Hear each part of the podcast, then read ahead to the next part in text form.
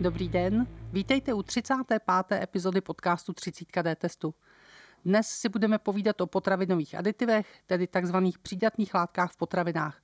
To jsou ona pověstná Ečka.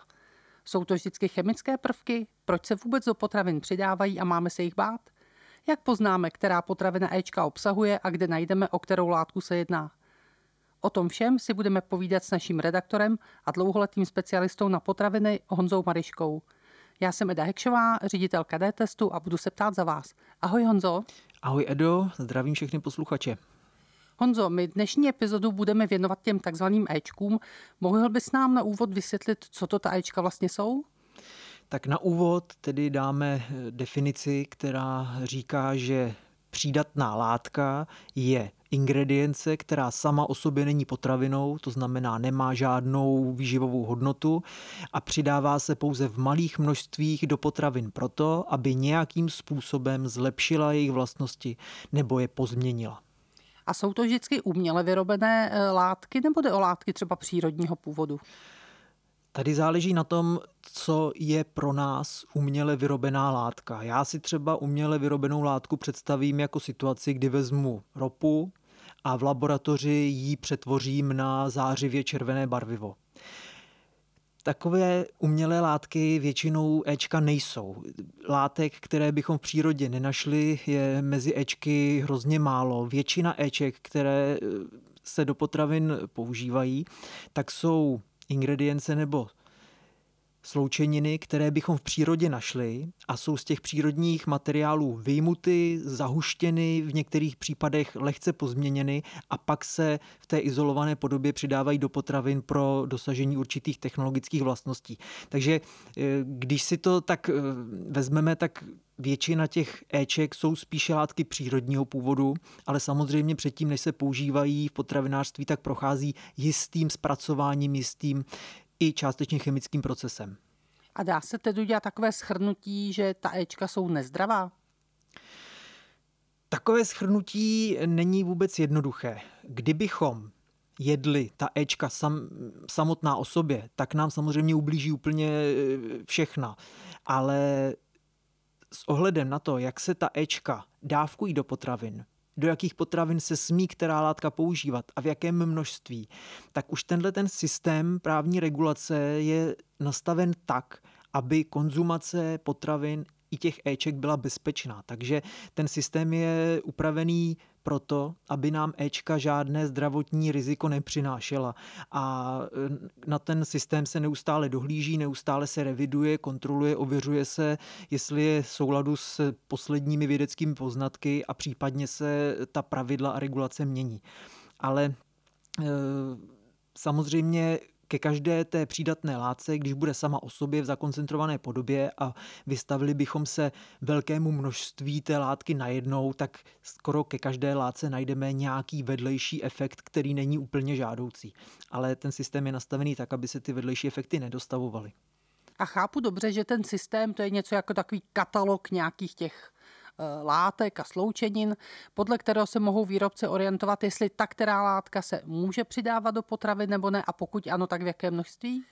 Vystila to naprosto přesně. Jsou dva katalogy. Jeden katalog e, popisuje, jak e, ta přídatná látka vypadá. To znamená, je tam Ečko po Ečku definované s ohledem na jeho čistotu, na suroviny, ze kterých se smí získávat. Takže tam je přesně popsáno, o jakých látkách se bavíme, s jakými vlastnostmi. No a pak existuje druhý katalog, kde jsou potraviny rozstříděny do jednotlivých skupin a pro každou skupinu potravin je přesně určeno, která Ečka a v jakých množstvích se do nich smí přidávat. A zohledňuje ten systém i třeba potraviny pro děti? To znamená třeba, že některé látky pro dospělé jsou povolené, pro děti ne, nebo třeba to množství je jiné? Samozřejmě, ten systém zohledňuje množství, eh, v jakých se ty potraviny obvykle konzumují, aby se tedy nestalo, že třeba kdybychom přidávali přídatnou látku do chleba, který se jí ve velkém množství, tak by jsme se mohli vystavit daleko větší expozici, než když eh, se budeme bavit o nějaké minoritní potravině, třeba o chucovadlu do polévky. Takže eh, ten systém zohledňuje tohle a zohledňuje samozřejmě i ty věkové hranice. To znamená, že potraviny pro malé děti, pro děti do tří let mají vlastní úzce vymezenou skupinu a je tam vypsáno, která Ečka se do něj smí přidávat. A rovnou teda můžu uklidnit, že do těch potravin pro malé děti se smí přidávat pouze velmi omezený rozsah látek, které regulují kyselost nebo stabilizují, stabilizují konzistenci. Rozhodně se tam nesetkáme s žádnými nebezpečnými konzervanty, nesetkáme se tam s žádnými barvivy vůbec. Jo, takže opravdu ta skupina potravin pro malé děti je velice přísně regulovaná a jsou tam látky, které jsou skutečně bez eh, jakýchkoliv kontroverzí. A předpokládám ještě, že ten systém je takový jako živý organismus, že to není nějaká zakonzervovaná věc, protože jestli si dobře vzpomínám, tak v nedávné době byla zakázaná třeba titanová běloba v potravinách, takže asi se to nějakým způsobem postupně, řekněme, zpřesňuje nebo upravuje.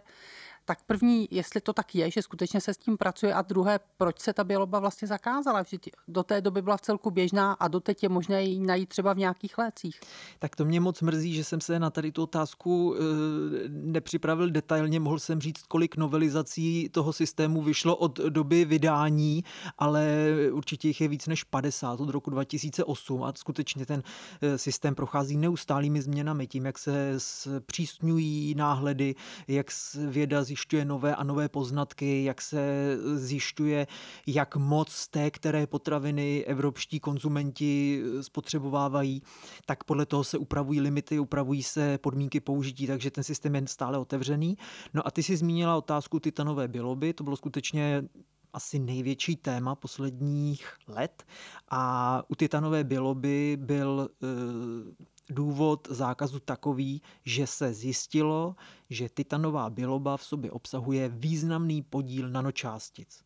A ukázalo se, že ne všechny nanočástice tím tě, lidským tělem projdou a vyloučí se. To znamená, bylo tam riziko, že některé ty nanočástice mohou zůstávat v organismu a nebylo úplně jasně proskoumáno, co v tom organismu mohou dělat. A existovalo tady podezření na to, že by mohly mít genotoxické účinky a z toho důvodu se titanová biloba přestala považovat za bezpečnou a zakázalo se její používání v potravinách. Ale říkala si správně, že se s titanovou bilobou můžeme setkat v lécích, tam je povolená a pravděpodobně ještě e, nějakou dobu bude. Problém je totiž v tom, že v lécích ta titanová biloba nemá jenom čistě dekorační efekt, jako měla v potravinách, ale uvažuje se tam i o nějakém farmakologickém, to znamená léčebném účinku a ta náhrada není tak snadná. Takže v lécích se s titanovou bilobou pravděpodobně ještě budeme nějakou dobu potkávat. Ale měl bys pro nás nějaký ještě jiný podobný příklad něčeho, co dřív se běžně používalo, ale teď už je to zakázané? No, tak zaprvé bych eh, rád vyvrátil domněnku, že historické potraviny se obešly bez éček to není pravda. Jakýkoliv bonbon, který byl barevný, kdykoliv v minulosti, tak musel být něčím obarven. A e, třeba skupina azobarviv, která je poměrně kontroverzní, tak ta se v potravinářství používala už před první světovou válkou. Malinová limonáda, která se použi- prodávala na začátku 20. století, měla sítě červenou barvu, podobně jako dnes. A i tehdy za tou sítě červenou barvou stála azobarviva. Takže skutečně Ečka nejsou žádný výmysl poslední doby. A kdybych měl eh, vyzdvihnout nějakou látku, která se dřív běžně používala, dneska je zakázaná nebo velmi omezená, tak mě napadá borax, který se kdysi používal jako konzervant. Tuším, že i při domácích zabíječkách používal se eh, k nějakým nějakým nálevům, kdy se upravovala, tuším, střeva nebo něco takového. A borax je třeba látka, která se dneska v potravinářství používat nesmí, respektive může se používat jenom při výrobě kaviáru, ale to je jedna jediná výjimka. A ty jsi na začátku zmiňoval, že ta Ečka se do potravin přidávají, protože mění nějaké jejich vlastnosti. Je to důležité? Nebylo by prostě jednodušší všechna Ečka zakázat a tím se vyhnout tomu, že některá z nich mohou být třeba kontroverzní? To, co říkáš, by bylo řešení, ale nejsem si jistý, že by ho spotřebitelé v konečném důsledku uvítali, protože eh, ty vlastnosti, které jsou použitím Eček ovlivněny, jsou poměrně zásadní. Například Ečka přispívají u řady výrobků k prodloužené trvanlivosti. Eh, v některých případech ty Ečka prodlužují trvanlivost a zásadně ovlivňují i bezpečnost těch potravin. Tady bych třeba zmínil dusitanovou sůl, která se používá při výrobě masných výrobků. Tak Dusitan je eh, další eh, z velmi kontroverzních látek, protože je nebezpečná pro malé děti, proto by malé děti s uzeninami neměly přijít do styku. A dusitany jsou nebezpečné e, při tepelném namáhání, kdy se mohou přeměňovat na karcinogenní rakovinotvorné nitrosaminy. Z toho důvodu je opravdu velká snaha ty dusitany omezit a v ideálním případě vůbec nepoužívat. Ale na druhou stranu, dusitany uzeniny chrání před růstem Eh, botulotoxinových bakterií a tím pádem chrání spotřebitele před velmi těžkým rizikem závažné otravy. Takže eh, z toho důvodu je opravdu velice těžké Ečka naprosto paušálně zakázat. A to jsou závažné, to jsou vlastně závažné vlastnosti, o které bychom tím přišli. Ale přišli bychom i o celou řadu praktických aspektů. Já teda, jestli můžu, tak mám teď zkušenost z dovolené v Itálii, kdy jsme navštívili zmrzlinárnu, která byla řemeslná a prodávala zmrzliny bez jakékoliv přídatné látky. Taková zmrzlina má složení ideální. Je tam jenom smetana, cukr, nějaké ochucovadlo, ale tím, že v té zmrzlině nejsou ani stabilizátory, ani zahušťovadla, tak ta zmrzlina má strašně tekutou konzistenci, hrozně rychle taje a je třeba ve velkém letním vedru hrozně nepraktická. A nejsem si jistý, jestli by i tohle dokázali spotřebitele ocenit. Takže teď s nám asi vyvrátili jeden z těch častých mýtů. Ono se říká, že Ečka pomáhají vyrábět laciné šunty, že prostě kvalitní potravina žádné Ečko nepotřebuje tak to asi nebude úplně pravda. Je pravda, že potravina se bez Ečka dá vyrobit, ale bude vypadat jinak, než jsme eh, zvyklí. A eh, týká se to právě třeba těch užitých vlastností, týká se to kratší doby trvanlivosti, týká se to třeba méně atraktivního vzhledu. Na to všechno by si museli lidi zvyknout. A ale pak by mohli používat potraviny, eh, potraviny bez Eček. Ale na druhou stranu je pravda, že Ečka skutečně umožňují potraviny výrazným způsobem vylepšovat. Sice ta legislativa, o které jsme tady mluvili, zakazuje, aby se Ečka využívala k maskování nedostatku výrobků. To je jeden z přímo zapsaných eh, zákonných požadavků. Ale je pravda, že Ečka v celé řadě případů pomáhají vylepšovat jisté drobné eh, nedostatky. Takže eh, já osobně, když se zabývám Ečky ve výrobcích, které kupuji, tak eh, mám nejradši situaci, když si můžu porovnat dva výrobky vedle sebe a vidím, jaká Ečka jsou v jednom, jaká Ečka jsou v druhém a tak člověk eh, získá představu, co je asi trošku zbytečné. Takže kdybych měl říct příklady těch úplně zbytečných látek, když budu mít uzeninu, tak je zbytečné, aby v ní byl glutamát sodný, který zvýrazňuje chuť. To je bez zesporu zbytečnost. Je zbytečné, aby v kvalitním salámu bylo červené barvivo. Kvalitní salám bude červený sám o sobě. A například je zbytečné, aby v kysaném zelí byl přidaný konzervant, protože kysané zelí samo o sobě je trvanlivé. Přesto najdeme výrobky, kde ten konzervant je přidaný. Takže eh, je pravda, že v některých lacinějších potravinách ta Ečka mohou být k tomu, aby dohnali tu kvalitu a e, k tomu, abychom tyto situace dokázali odhalit, je vždycky nejlepší si vzít dvě potraviny vedle sebe a porovnat si e, jejich složení. Tak a k tomuhle se pojďme vrátit trošku podrobněji.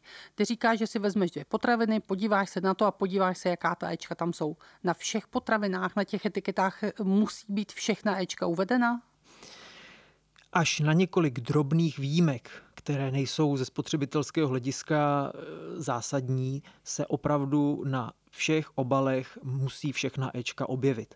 E, ty výjimky pro uklidnění jsou takové, že se při výrobě používá Ečko, které v jedné výrobní fázi něco dělá, ale ve finálním výrobku už nemá žádný vliv. Tak pokud je taková situace, tak se to Ečko na finální etiketu uvádět nemusí.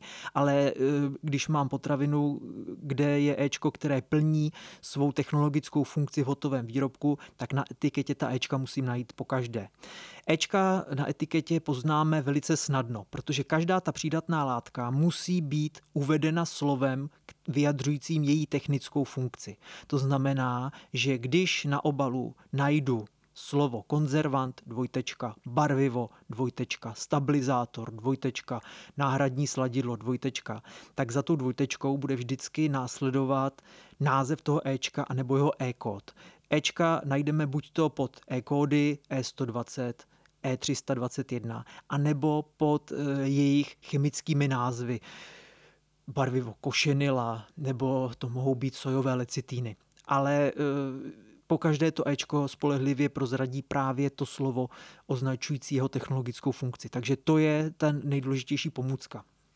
E, dobře, ale když tedy zjistím, že tam je nějaké Ečko, je pojmenované, znám jeho kód, kde najdu, jestli je to zcela bezpečné, nebo jestli to třeba je nějaké barvivo, jak se říkal, ta azobarviva, kde najdu tenhle výklad? Tak e, k tomu výkladu může posloužit třeba naše webová databáze e-check, kde se ke každé látce vyjadřujeme ohledně jejich možných eh, nežádoucích účinků a je tam i eh, stručně popsáno, jestli se jedná o látku, která má nějaké zásadní omezení svého použití. Takže eh, jedno z těch vodítek by mohla být právě ta naše databáze. No ale ne všechny potraviny jsou přece balené. Ty už si dneska zmiňoval třeba chleba. Jak je to tam? Tam si na obalu rozhodně složení nepřečtu a přesto tam pravděpodobně nějaké Ečko bude. Tak kde tu informaci můžu dohledat? Tak v podstatě se dá říct, že dnes už neseženeme nebalenou potravinu bez informací o jejím složení. Zákon o potravinách při prodeji nebalených potravin dává prodejcům povinnost zákazníky se složením seznámit. Když máme situaci, že si kupujeme chleba v násypníku na pečivo, tak někde poblíž toho násypníku je umístěný seznam s kompletním složením prodávaného pečiva, a kdybychom měli situaci, že si budeme kupovat třeba lahutkový salát u lahutkového pultu a obsluha nám ten salát před námi navažuje a balí, tak se na složení toho salátu můžeme zeptat té obsluhy. To jsou možnosti, které nám zákon dává. To znamená, že v dnešní době už se o použitých přídatných látkách, o ečkách dozvíme i při nákupu nebalených, nebalených potravin. A dalo by se říct, která z těch Eček se používají nejčastěji? Určitě, když eh, se podíváme na námi testované potraviny, tak nejčastěji se setkáváme s těmi nejméně kontroverzními. To znamená, jsou to látky se stabilizačními účinky, většinou jsou to různá zahušťovadla, rostlinné gumy, které upravují konzistenci. Potom velice často potkáváme nejrůznější regulátory kyselosti, což není nic jiného, než že se do té potraviny přidá nějaká čistá potravinářská kyselina, která ten výrobek zakyselí kvůli trvanlivosti anebo e, zlepší jeho chuť. Potom se dost často setkáváme s konzervanty. Ty už jsou e, alespoň z mého pohledu na seznamu látek, kterým by se dalo vyhnout sice za cenu toho, že ta potravina doma eh, vydrží kratší dobu, ale když je možnost eh, volit potravinu s konzervantem a bez konzervatu, tak je lepší eh, zvolit potravinu bez něj. A zbylé, potra- zbylé přídatné látky, tak ty už se objevují spíše v menšině. Záleží spíš na to, o jakou kategorii potravin jde. V cukrovinkách jsou velmi častá barviva, stejně tak se s nimi velmi často potkáváme eh, i u alkoholických nápojů. Ale to už opravdu potom záleží vlastně konkrétní eh, komodita. A ta barviva, ta už tady zazněla několikrát, to jsou Ečka z nejhorší pověstí? Azobarviva jsou rozhodně Ečka z nejhorší pověstí, dokonce platí povinnost pro potraviny obsahující azobarviva, která by mohla být konzumovány, které by mohly být konzumovány dětmi, tak musí mít speciální výstražný text upozorňující na to, že v té potravině azobarviva jsou. Jde o to, že u těch azobarviv jsou eh, podezření na to, že by mohly ovlivňovat hyperaktivitu dětí a také mohou způsobovat alergické reakce a podobně. Takže azobarviva z mého pohledu jsou látky z nejpošramocenější pověstí a e, opravdu, když mám potravinu, u níž hrozí, že by ji mohli konzumovat děti, tak kromě seznamu azobarviv v seznamu složení najdeme ještě navíc upozorňující text. A k těm azobarvivům bych ale mohl ještě doplnit, že už se s nimi v praxi moc často nepotkáváme, protože výrobci jsou si vědomi té jejich špatné pověsti a nahrazují je různými látkami. A v současné době se s azobarvivy nejčastěji potkáme u alkoholických nápojů. Obecně, když je alkohol nápadně zelený, oranžový, červený, tak je vždycky zatím nějaké takové azobarvivo. A to byla ta, řekněme, nejhorší kategorie. E, je ještě nějaká kategorie těch léček, které by bylo lepší se vyhnout? Ty jsi říkal, dívej se, e, dívejme se třeba na ty konzervanty, pokud víme, že to budeme konzumovat rychle, najdeme si něco, kde nejsou. Jaká další kategorie e, stojí za jistou obezřetnost? Tak já si myslím, že rozhodně neuděláme chybu, když nebudeme vyhledávat eh, běžné potraviny ochucené glutamátem sodným, protože to je látka taky několik let podezřelá z z možných zdravotních komplikací, kterým se dříve říkalo syndrom čínské restaurace, protože glutamát sodný se často používal v azijské kuchyni a eh, právě čínská bystra byla jedním z míst, kde se s glutamátem mohl evropský spotřebitel ve velkých množstvích potkat. Takže e, dříve se referovalo o tom, že glutamát může způsobovat nevolnosti, nepříjemné pocity, bolesti hlavy, problémy s termoregulací. Takže glutamát je jedna z látek, která mají dodnes, které mají dodnes pošramocenou pověst a celé řadě potravin se mu dá vyhnout, protože to je skutečně zlepšovadlo, které nemá žádnou jinou technologickou funkci. Tak to jsme si povídali o Ečkách, které mají, řekněme, špatnou pověst. Jsou nějaké, které mají takovou nejednoznačnou, že se nedá říct, jestli jsou škodlivé nebo ne? V té, řekněme, šedé zóně z mého pohledu leží drtivá většina eček, které se, které se při výrobě potravin používají. Tam patří všechny ty stabilizátory, tam patří všechny rostlinné gumy.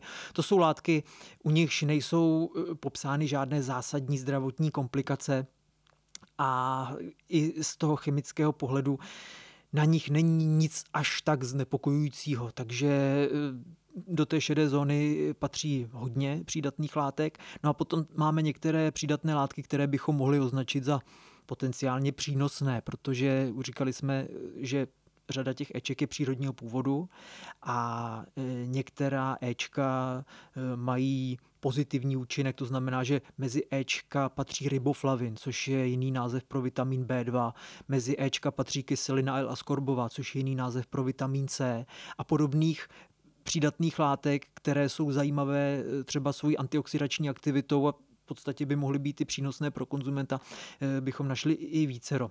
Ale eh, je pravda, že zase v té skupině Eček tady ty zdravotně přínosné, řekněme, eh, tvoří opět menšinu. Takže dát nějaké jednoduché pravidlo, pokud eh, se díváte na složení výrobku nebo srovnáváte dva výrobky, hledejte ten, který má méně Eček, takhle jednoduše taky říct nejde. Je asi důležité vždycky se podívat konkrétně, o která ta Ečka jde. Je to lepší eh, podívat se konkrétně, která Ečka tam máme, ale pravda je, že už jenom ta volba výrobku, kde těch Eček je míň, je poměrně dobrá cesta, jak se v tom, organiz- jak se v tom vyznat. Vlastně jsme tady neřekli jednu důležitou věc, kolik těch Eček vlastně existuje. Já jsem se díval eh, do současného autorizačního systému a těch přídatných látek je přes 300. To znamená, že abychom měli v hlavě názvy všech přídatných látek a měli o nich nějaké povědomí, to prakticky nelze. Takže myslím si, že pro tu eh, jednoduchou prvotní orientaci je lepší ta cesta vybírat výrobek, který má kratší složení. A Honzo, měl bys na závěr pro naše posluchače nějakou dobrou radu, jak se s těmi Ečky vypořádat? Tak tady by těch dobrých rad eh, bylo několik. Rozhodně neuškodí, když si budeme zvykat na potraviny, které jsou přírodnější a méně eh, vylepšené. Ono nám to pomůže v několika směrech. Za prvé, tím budeme eh, schopní regulovat používání a příjem éček z výrobků, které si kupujeme. A pak nám to může pomoct i finančně, že se vlastně e, přizpůsobíme zpátky na to, že potraviny, které si vaříme doma z domácích surovin, ze základních surovin, tak nebudou nikdy tak chuťově výrazné, nikdy tak barevné, nikdy tak dokonalé jako výrobky potravinářského průmyslu. Takže e, tohle to by byla první rada znovu eh, se podívat na to, jak vypadá přirozená potravina, kterou si doma sami uvaříme a zhruba takové vlastnosti očekávat i od těch kupovaných výrobků. To nám pomůže ta Ečka eh, redukovat.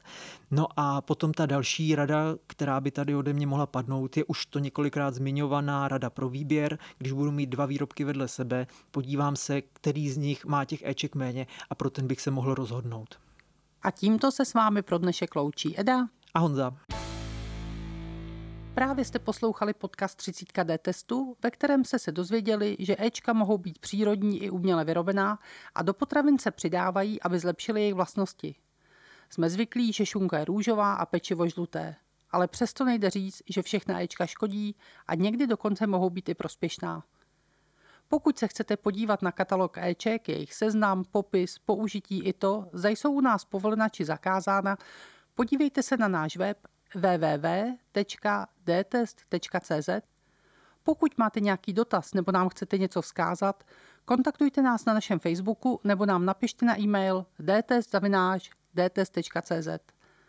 Příště se na vás těšíme na stejném místě za 14 dní a podíváme se na specifika marketingu zaměřeného na seniory.